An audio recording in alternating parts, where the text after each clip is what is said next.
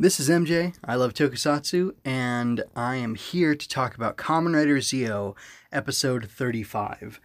I will have a separate episode talking about Kamen Rider Zi-O, episode 36, and the reason is because I love Kamen Rider Kiva, and episodes 35 and 36 of Zi-O are all about, well, not really all about, but they feature another Kiva, and I'm hoping I'm hoping that they're going to feature Wataru because I think I saw him in scans. So anyway, here we go. Uh, Toshiki Inoue somehow makes me like Yuko and Sogo, and uh, I got to say there's a precedent for that with characters like Otoya, Jiro, Nago, Maya, and Taiga, all from Kamen Rider Kiva. And the reason I say that, and the reason I'm bringing that up specifically, is because I have chosen to not watch uh, Kamen Rider Zi-O regularly because it doesn't appeal to me. And I guess I'll, I'll briefly say why it doesn't appeal to me. It's that I don't really like the character of Sogo. Uh, I do not like his um, desire to be a king. Uh, in fact, because of my, uh, I guess, my political philosophy and my outlook on life, um, like a king is kind of just about the worst thing imaginable to me. Um, and really, that's because of the concentration of authority under a king. And, you know, um, it's, it's a bad thing to have a king, especially uh, when you have a king who turns into a warlord or a dictator or warlord, I mean, overlord or dictator or, uh, you know, one of those bad things. And that's exactly what Oma Zi-O is. And that's what, um, you know, Gates is trying to avoid. And Sogo says he'll avoid, but who knows if he actually will because there's that temptation of the power. But um, going along with uh, way, like pulling a, a great uh, feat in this episode and making me like Sogo. Um, b- besides his motivation to be a king and him being pretty flat, besides that, uh, I didn't like his character. I didn't enjoy Sogo as a person. Um, I watched a couple of, I watched probably six episodes, probably the first four, and then the two episodes with Ghost in them.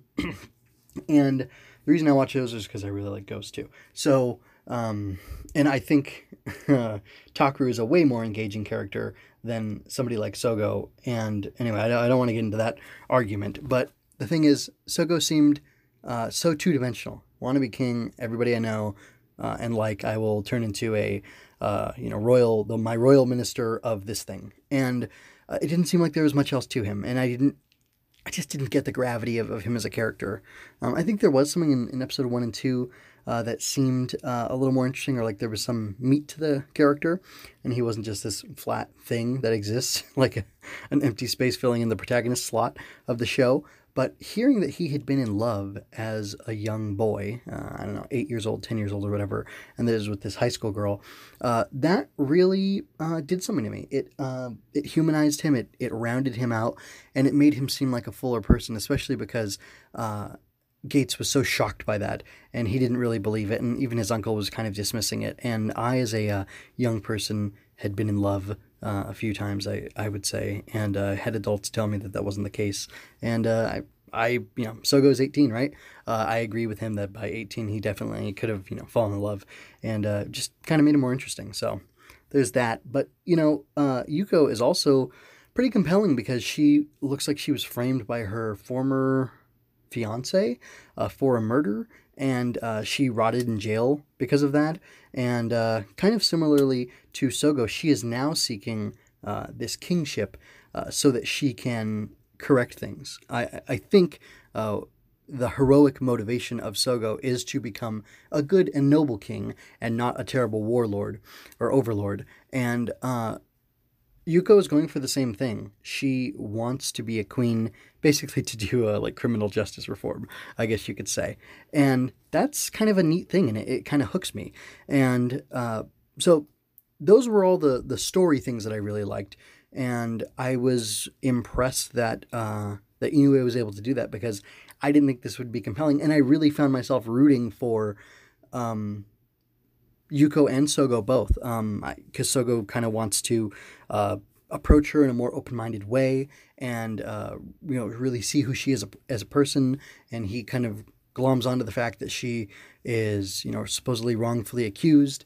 Uh, he takes her at face value. He believes her, and um, you know she's being cruel. She's being unkind to that time jacker who I don't know her name, and um, I feel like she was mean to some other people, uh, which should have made me not like her. But overall, if the goal is to become queen so she can do these things, I almost feel I, I feel sympathy for that that desire because of how she was wronged, and I feel sympathy for Sogo because of how open he's being and how I guess soft-hearted he's being, and I guess maybe I feel uh, or I felt. Um, subconsciously, if he's being that benevolent uh, to her, even though she's an accused murderer, you know, maybe he would be a good and noble king, and that would make things all right. Because again, I'm against this guy wanting to be a king at this time in this show because the way it's framed, it feels bad, um, especially because uh, of past Kamen Rider shows and how they've dealt with men grasping power for themselves and blah blah blah. I'm not going to you know go into that all now, um, but I don't know.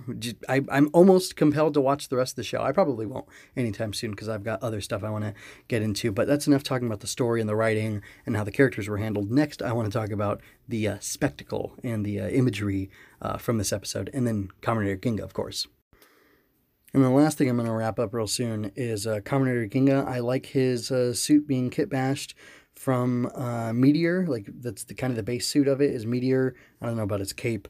Um, and then maybe his head is like a Rider Aqua or something, and it looks like he has like wise man's eyes or something. I don't know. It's kind of a weird mix, but pretty cool. I liked him coming in. Um, and you know him making this big threat and it'll be it'll be interesting to see how that's resolved hopefully by the next episode but maybe not who knows? I don't know how these how the flow of these goes. Oh and then i haven't seen trinity form in action.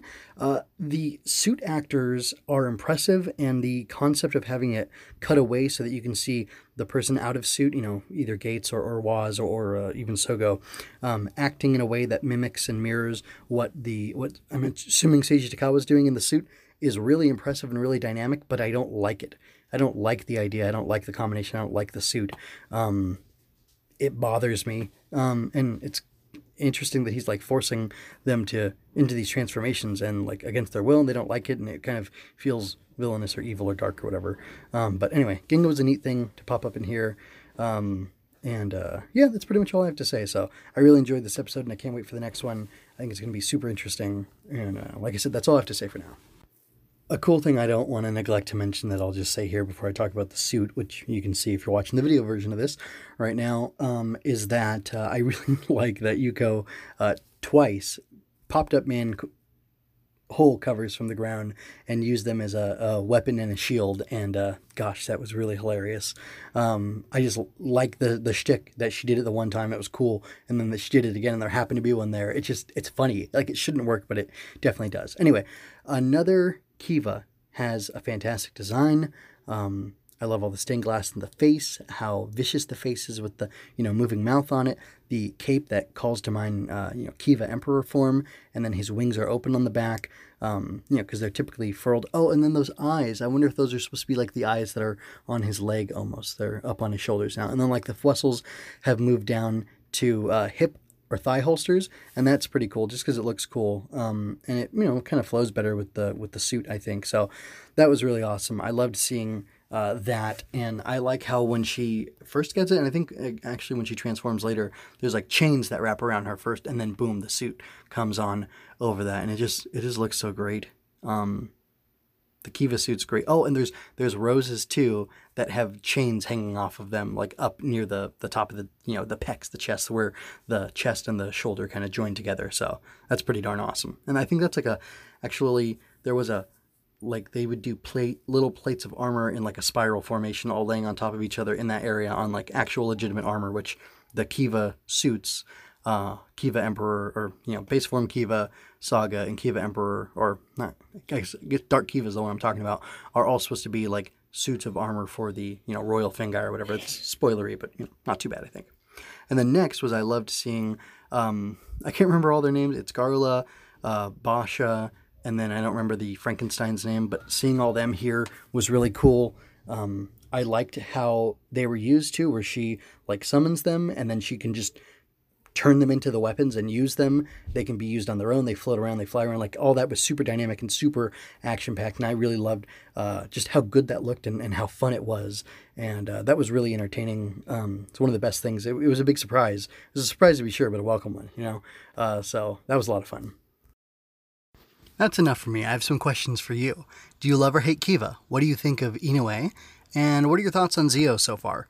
Uh, go ahead and you can uh, put comments on uh, either YouTube or you can go to mjmunoz.com and look up or look in the podcast section and find um, MJ Loves Toku, and you can leave the comment there on the post for this. Also, there will be links for the RSS for the audio only on that. Um, and then please comment, like, share uh, to help me grow the channel if you're enjoying what I'm doing. Subscribe and ring the bell to keep up with everything I'm doing. And uh, anyway, thank you for your, your time. Thanks for listening. And until next time, be well.